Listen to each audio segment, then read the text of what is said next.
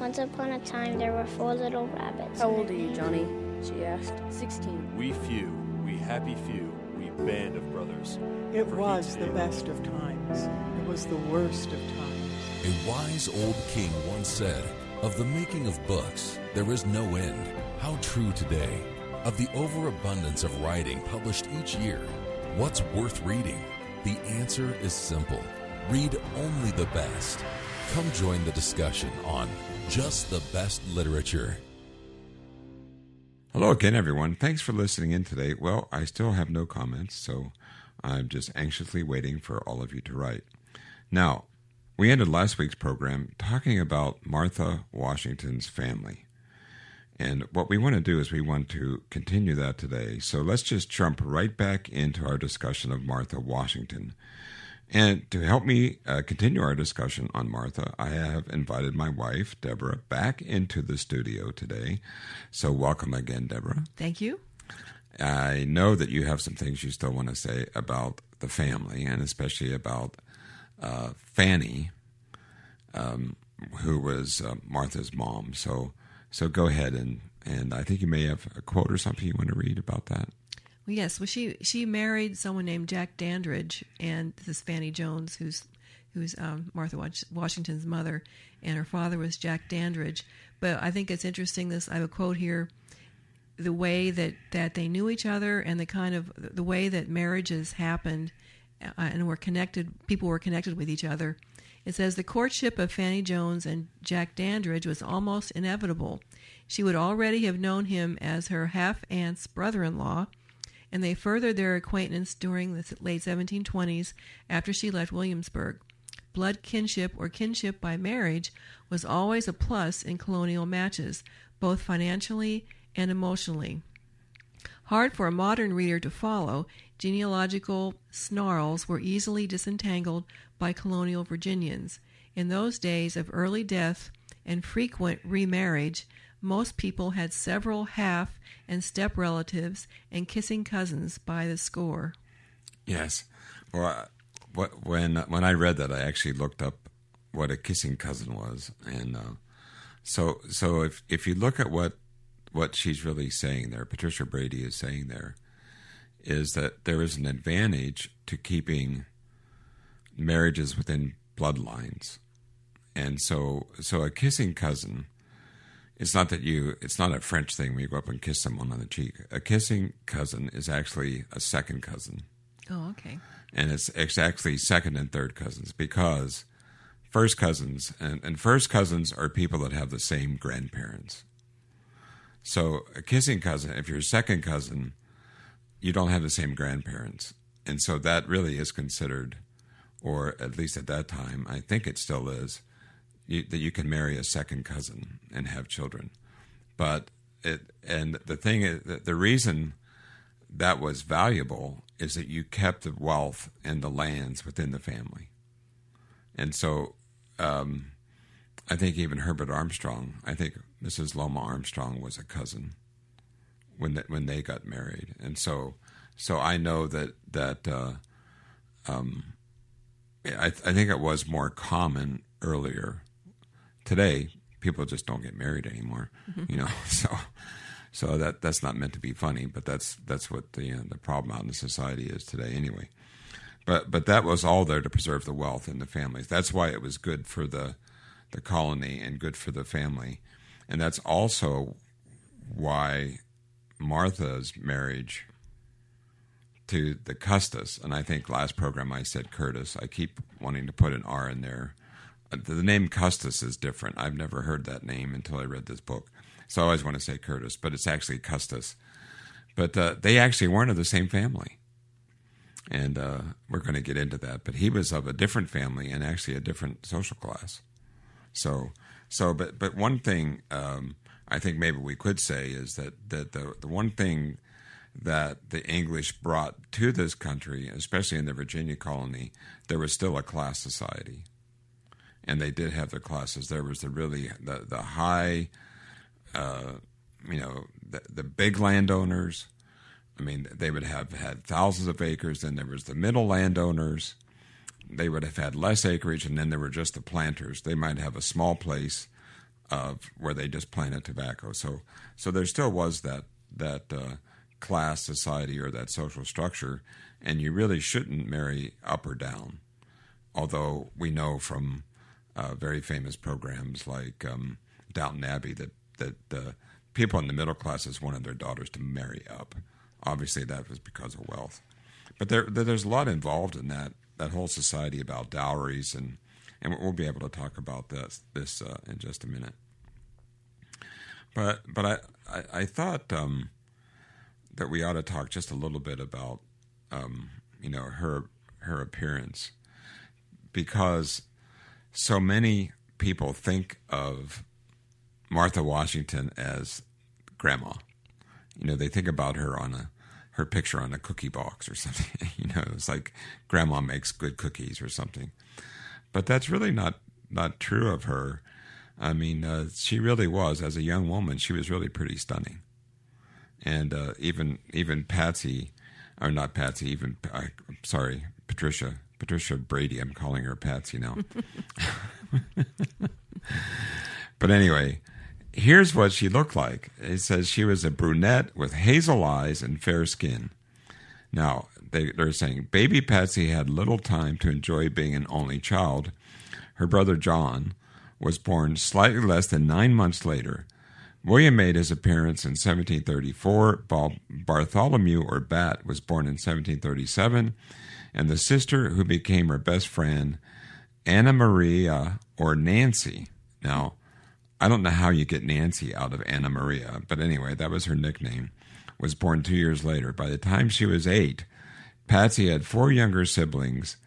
Then the live birth stretched out, with Frances arriving in 1744, Elizabeth or Betsy, now that one I understand, in 1749, and Mary in 1756.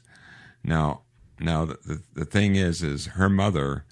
Listen to this. This was the the the I guess the life of a colonial wife. Fanny Jones Dandridge was either pregnant or nursing almost continually for a quarter of a century. Yes, including miscarriages and stillbirths. Right. Yes. So that's mm-hmm. 25 years. Yes. So so they were they were the breeders. Yes. As it even that was that's actually what they were called. But anyway, um, uh, Patsy was a looker. Yes, she was. She really was um, considered very attractive, and um, you know, you mentioned that as a baby she had hazel eyes and fair skin. I know as she got older, she was very um, much um, much. She had a lot, a lot of suitors. Basically, a lot of young men were interested in her because of she was very attractive. Not only the way she looked, but also her her um, personality. She was very sociable, and she was very competent in all the different things that they were taught at that time. Well, I, I think the reason why she was so competent is that there was something unique about her her girlhood. Is both of her parents were alive throughout her girlhood. So, so in other words, her and her her uh, siblings, they had their they had the two parents or their natural their natural parents for most of their childhood and uh, that would have given her certainly a, a, a, an amount of confidence that that uh, maybe other people, like like I said, if your mother dies or your father dies and you're moving into another family, or if both parents die and you have to be, you know, you're orphaned and then you have to be picked up by maybe a cousin or a relative, that's that's hard on people. But um, uh, I think there's also something to be said, and maybe we can talk a little bit about this in terms of her education. And uh, this is what Brady brings up. It says, um, I'll, I'll just come back. I'll just start at the very beginning of the paragraph. This is page 21. It says, Patsy was uncommonly lucky to have both her parents living throughout her girlhood. As the eldest daughter in a household with a retinue of servants, she was surely Mamma's little helper, and with her younger brothers and sisters, all of them born at home. No wonder motherliness was one of her distinguishing attributes as a woman, or that she always enjoyed the company of young people. So, so it seems to me like she would have been a very outgoing, vivacious, you know, young woman. That she wasn't, you know, she, she certainly wasn't um, maybe of the the Pride and Prejudice type of someone to just stay back and read books all the time. I mean, uh, I just don't imagine uh, imagine that she was like that. But the thing is, though, she would have been trained on how to take care of an estate, or she would have been trained how to take care of a, um, you know, a plantation. And even though her parents didn't have as big a plantation, they still had a plantation. Um, Brady even brings this out on page 22. It says, besides the mundane tasks like sweeping and mopping, here are some of the things Patsy learned to do at her mother's side kill, kill, pluck, and draw fowls from the smallest hen to the largest turkey. Uh, track, uh, track down setting hens, gather their eggs, candle them, make dyes, spin, weave, and dye wool, linen, make clothes, sheets, towels, pillowcases, mattress covers, quilts, curtains, bed curtains, tablecloths, napkins, underwear, menstrual pads, diapers, and nightwear, stuff pillows and mattresses, beat dust from the rugs, turn mattresses and even out the feathers, gather useful herbs, plants, berries, roots in the woods, con- concoct home remedies and beauty aids, salt and smoke hams, bacon, beef, and fish, make vinegar, sauces, syrups, and jellies, preserve fruit and vegetables, cook large meals over the fire in an open hearth, bake in a brick oven, make soap from lye and household grease, make furniture and silver polish and use them, wash clothes weekly in huge boiling kettle without shrinking or discoloring them, and spread them to dry, crimp ruffles and press clothes with heavy irons, heated in the fireplace, darn, mend, and patch, and knit, knit, knit. Woolen stockings wore out fast. So you can see that they were busy people, and that she really had to to learn how to take care of a house, and she didn't have a coffee maker, she didn't have a dishwasher, you know, so so I think that's really quite interesting. Yes, and she learned all those things, and it helped her later on when she actually um, had more wealth and she knew how to do things. But she actually, um, she actually over, was an overseer or could manage uh, servants or slaves to do those things. But she herself did know how to do them, which is good. Right. Yes. Right. So she also learned other things as well, such as proper manners, posture, gestures, curtsies, bows, and voice modulation. All these are all these things. Their ideal was the British aristocracy. Whatever the, their family origins, Virginia planters had become self-conscious members of the upper class.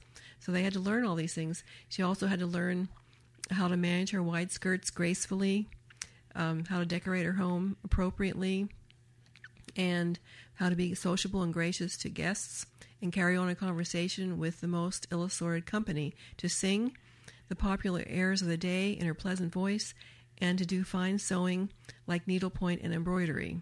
So, as well as other things. so, yes. Yeah. So the the thing the thing is, um, again, if if you look at our modern society, there are so many women that are anti all of that. They just don't see any value in it. And yet, all those things really prepared her to be the first First Lady of America. And, uh, you know, she, she also had, you know, a great education as well in terms of books and, uh, you know, uh, you know, reading. I mean, she did become her husband's one of his, well, most valued counselors and uh, you know she she was very much uh, very knowledgeable of politics and uh, you know what was going on in America and how America wanted to become the republic. She was very much aware of all those things and how important they were. So so but there are some other things too that I think are interesting. Is that it, it it's it's almost like you know we we know that um, transportation at that time wasn't uh, you know, you couldn't get down there and get in your SUV. You know that that she would have actually had to learn horseback riding as well, and then so she probably was able to do as uh, Patricia Brady points out when she was on the plantation, she could ride, um, you know, a horse like a man. But when she went into the village, she had to ride side saddle to be, you know, to, to certainly to, you know, be feminine. And so, so I, I think that, you know, that's really um, you know, quite interesting. And then, of course, the other thing that I think that that is really fascinating to me about the Virginia colony, especially, and I know you're going to like to hear this, is the Virginians loved to dance. and so, so, but that was a major part of the education. Yeah, that was interesting. It wasn't just for fun and social. I mean, you, they it, there was more more to it than just you know having fun at a dance. But they they spent a lot of time teaching their young people to dance. It was part of their education. Yeah, it, it's interesting that that uh, I'll, read a paragraph, but but just the, the thing is, a lot of dancing you had to understand music, you had to understand the beats in music, you had to understand the rhythms, and then there were certain steps that matched with the rhythms, and I guess they would actually. Uh, it's like you take a test. If you can't dance to the rhythms, well, you got a D, kind of thing.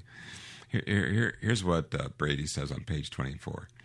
She says Virginians love to dance and indulge themselves in that pleasure as often as possible. Peripatetic dancing masters made a circuit from neighborhood to neighborhood, gathering all of the planters' children at one of their ha- houses for lessons that would continue for two or three long days. These martinets didn't hesitate to box the ears of inattentive students without a word of protest from their parents, and in the evening the adults danced along with the children. Patsy's group for such vital lessons doubtless included her cousins, brothers, and neighbors. To the perplexity of outsiders, dancing helped create social cohesion in Virginia, as well as contributing to the physical fitness dancing well was essential to acceptance by society. And so, so I know that you know in movies that they uh, you know they show these things. So, so uh, that she goes on then to say the intricate steps of minuets, French dances, reels, and country dances were taught thoroughly and practiced frequently.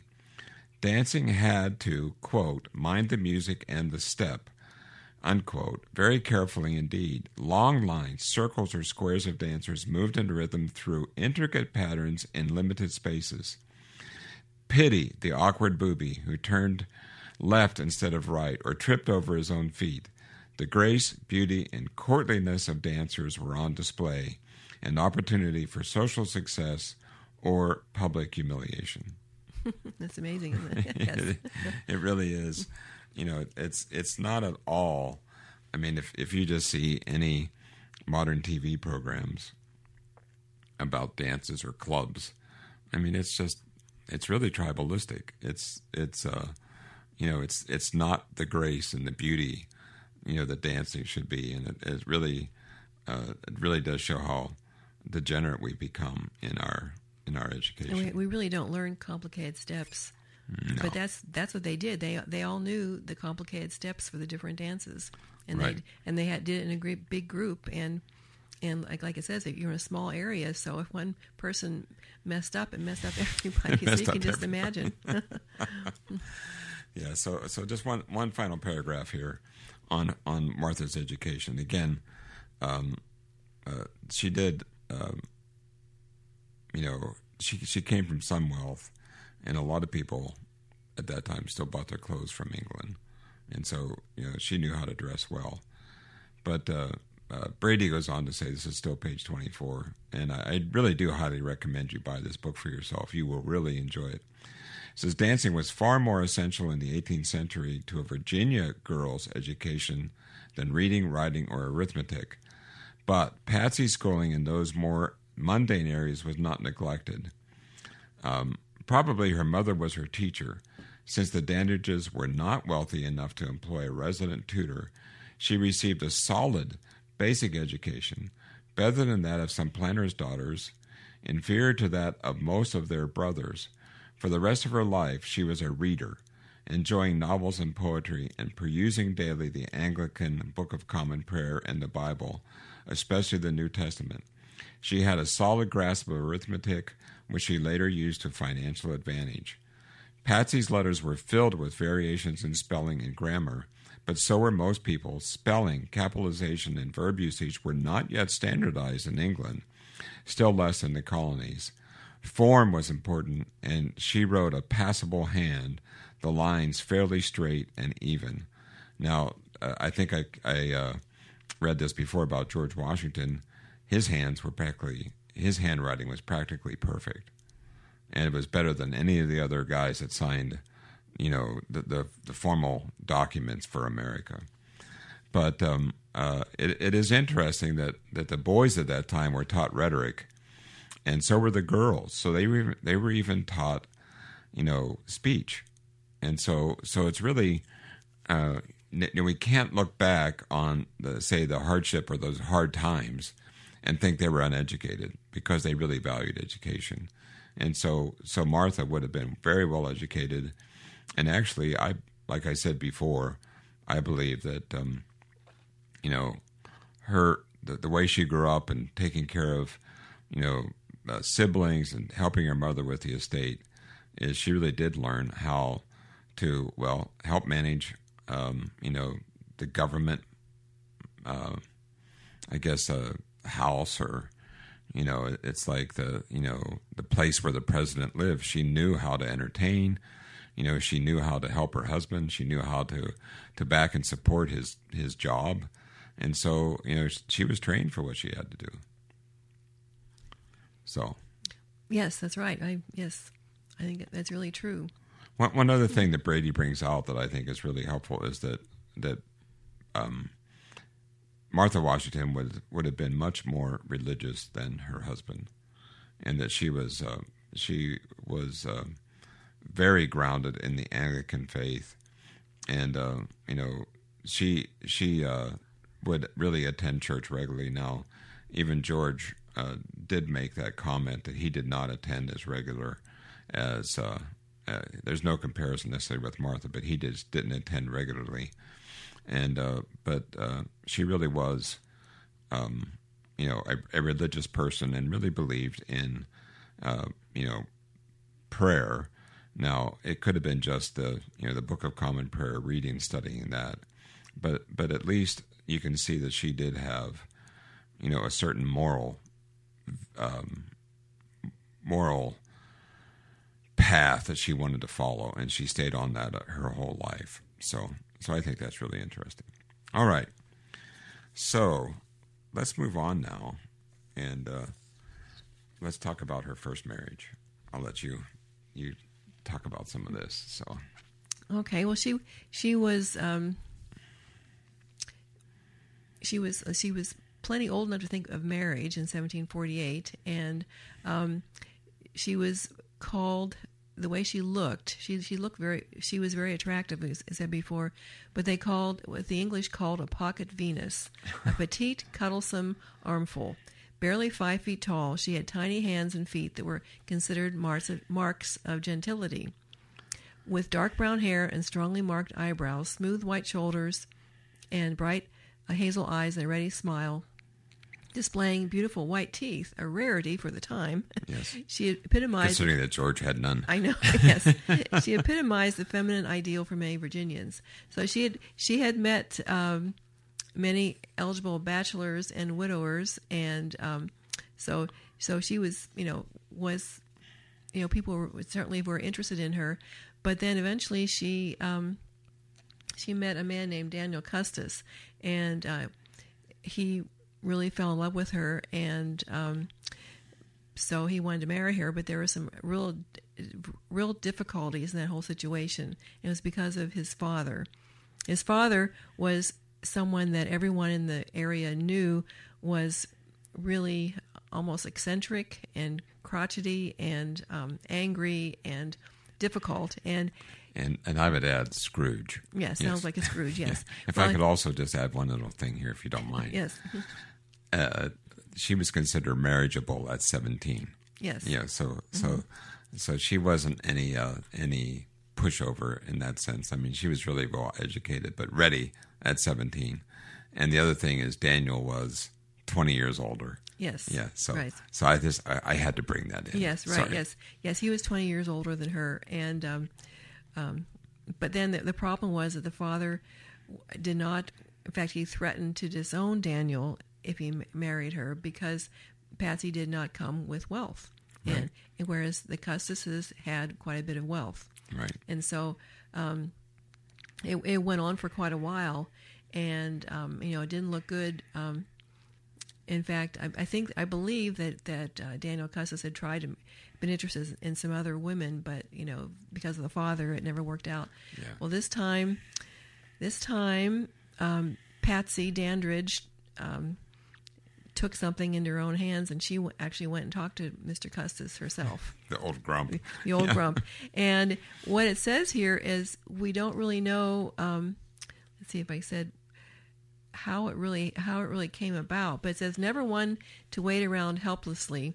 Patsy somehow contrived to talk with the crusty old tyrant herself. Just how she managed it, we don't know. Like many bullies, Custis was impressed by strength of character.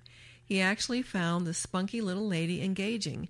It is tempting to imagine the scene in which the petite young woman, by, by now 18, reasoned with the bewigged 70 year old colonel. So, so she won him over, and um, they, they got married then. So, yeah, but what you don't, what what uh, what you kind of um, missed, I just want to bring up that the reason why uh, Daniel's father John did not want him to get married because he had a horrible marriage, that's true. Yes, yes. absolutely horrible. They fought constantly. They finally had to sign a legal agreement to stop fighting. I mean, that's how bad it was. So, so he was just he was just uh, his life had been ruined. His mother had died when he was, uh, you know, a baby or a young man, and then he had a horrible wife, and so so uh, uh, he wanted Daniel to be as miserable as he was, but it turns out Daniel was not. Well, I just have to say that we are now out of time for today's program. So what we'll do is we'll, we will continue our introduction to Martha Washington next time. And remember, our third and final book in this series is Hero, the Life and Legend of Lawrence of Arabia. Now, if you have not read George Washington, Founding Father by Paul Johnson, there is still time for you to obtain a copy and read it. So you can find both books on Amazon. You can find used copies of the books at abebooks.com. And of course, you can also check your local library. Now, please write me any comments you may have to jbl at pcog.org. You can follow JBL on Twitter at JBLiterature1. You can also follow JBL on Facebook. Simply search for Just the Best Literature. And remember, you can leave me a comment at Facebook. So until next time, keep reading.